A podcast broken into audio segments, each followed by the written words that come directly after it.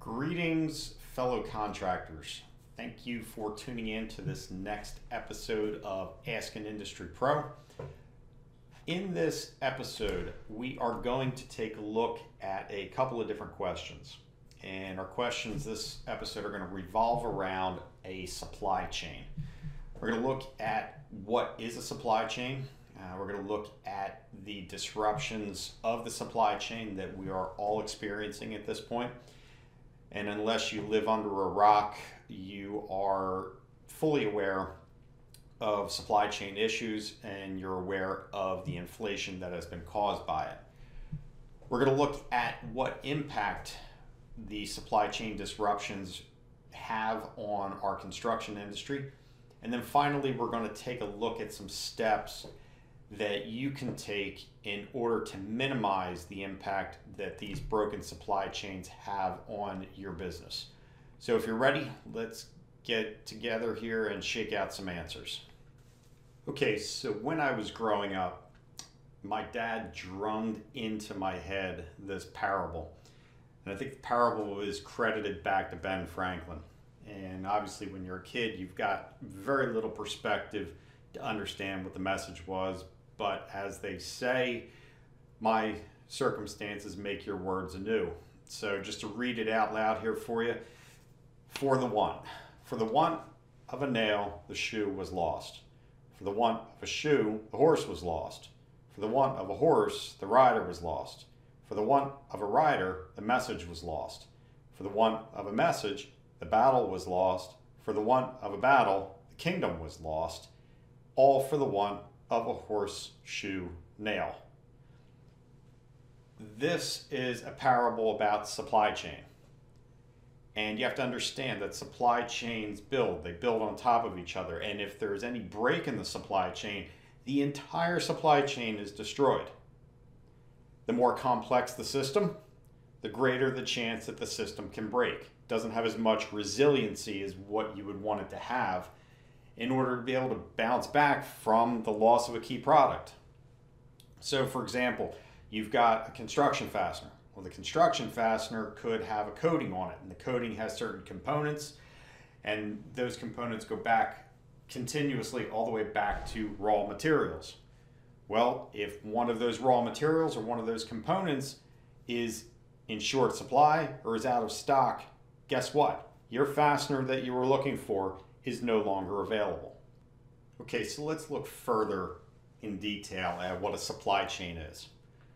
So, supply chain is a system that moves raw goods and components through processes to produce a finished good that is purchased by a consumer, whether or not you are considered the consumer as the contractor or it's the end user, the homeowner, the building owner. Doesn't really matter. It's just that it flows through that process each step is aided by people who help move those processes along. So, an example, I've given you the example of the construction fastener. Let's look at it where it's something that affects everybody, which is the food supply chain. Well, everything starts out for food in the form of seeds and fertilizer, which are used by farmers and then it moves from there. After the seeds germinate and you get crops then the farmers have to harvest the crops. So that's the next step. Then they have to package it give it to the haulers. The haulers move those products through to the markets. And once it shows up on your grocery store shelves you pick it up and you purchase it. That's the end of the supply chain.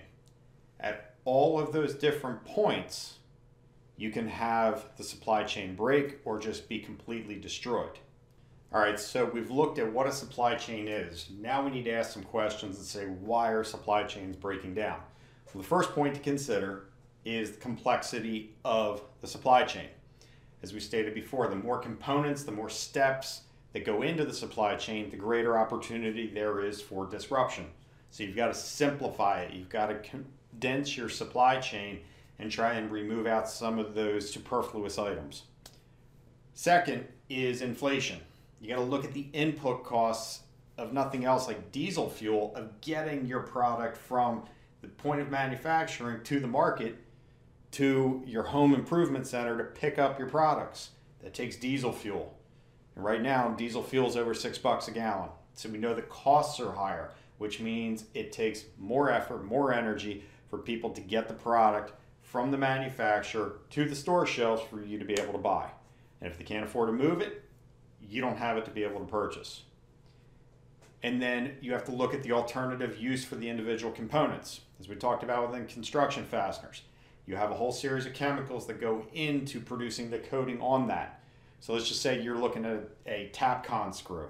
Well, Tapcon screw's got a coating on it. That's what how it keeps it from corroding when it goes into your masonry substrate. Well, if that's the case, you've got individual components that go in to make up that coating. And if there is scarcity, if they're not readily available, those screws are going to be there and available for you when you need them. So we've looked at what a supply chain is. We've looked at why it may break down. Now what type of impact does it have on the industry? Well, we'll look at a couple of points here. First is massive delays in material availability. We all are aware of certain components that go into whatever services we deliver as contractors that are not as readily available or have gone just parabolic in price. So that creates a massive delay in those material availability. Number two, subsequent delays in project starts and completions. So projects that are started can be delayed in completion if the materials aren't available. You find yourself running short on a job, maybe the estimate wasn't exact, you go back to the supply house to pick it up, and they give you that blank stare. We don't have any more in stock. Well, when are you going to get it in? Uh, we don't know. Then all of a sudden you're stuck, maybe at 95% completion. You also have project starts that can be significantly impacted. You go to place orders. They're saying that they don't know when, or it could be six months, even a year out for the products that you need. Now all of a sudden you're stuck. And this can expose you to liquidated damages. Now, for some of you who may not be aware, liquidated damages are basically financial penalties for you not completing a project by a certain time. Well, you may have these, you might have a delay in material and availability, and if it's not there, you can't get started. But if you've committed to starting, now you've got to go back and you've got to talk to your customer and try and get an extension on your timeline, pave additional runway. So all of this stuff, potentially, all for the want of a horseshoe nail. Okay, so so far we've looked at what a supply chain is, we've looked at why it's breaking down, and we've looked at the impact that it can have on your construction business. So what are some of the solutions? What are some of the steps that we can take? First recommendation, and again, I can't tell you exactly how to solve your problems. What we're doing here is just sharing some thoughts on different steps you can take but you have to look at what it is that's going on in your business and with your customers, with your projects, and you've got to make judgment calls based on your own information. So we can't speak exactly to what you're doing here within these couple of steps that you might want to take a look at.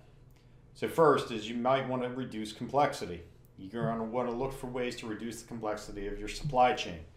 Look at how and where your materials are made. Is there something else that can be supplemented in? Number two, take time to build strong relationships with vendors. Pay your bills on time. You think of it this way you got a $5 bill in your hand, which at this point isn't worth much anymore, but you got $5 in your hand and you have two friends. They both asked to borrow the same $5 bill. You want to make sure you get it back. One gives you the money back and is very good at paying back his the loans. Second guy, not too good, and you're not sure. Who are you going to give your valuable resources to? Probably to the person you can expect to get it back from. So pay your bills on time, build those strong relationships, and communicate frequently with your vendors and in advance. Number three, main, maintain a good inventory of materials.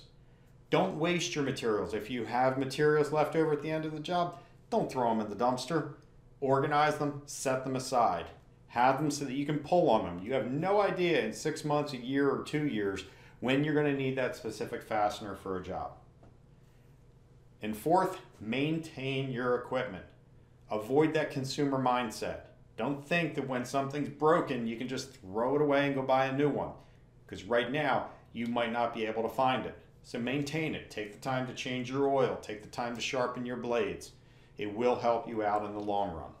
All right, it's a wrap up here. Four points to consider. First, there's a high probability that the supply chain disruption and break that we're experiencing right now is going to last with us into the foreseeable future.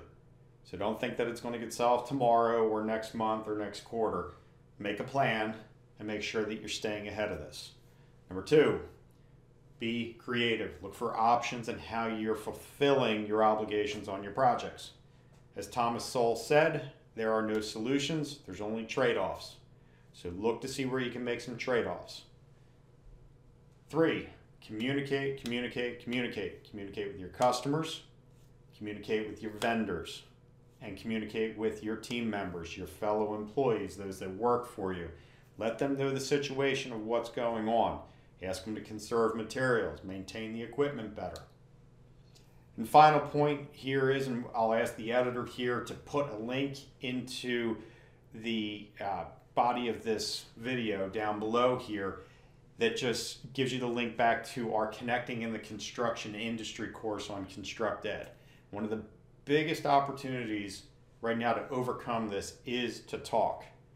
Now, in coaching, and I've done a lot of sports coaching over the years, especially in soccer, one of the biggest things that we run into, or where I know when the game's starting to go south, is when my teams stop talking. When they get quiet, then all of a sudden you know, you realize the game's not going to go the way you want it to go. So I'm always telling the team to talk, communicate. When they communicate, even if it's not in the best fashion, at least they know where each other are.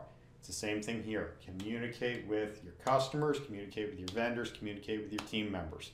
So take a look, check out that course, and it might do some uh, good for you to be able to take that, learn some of those skills as you continue to build a profitable business through very strong headwinds that we have coming at us.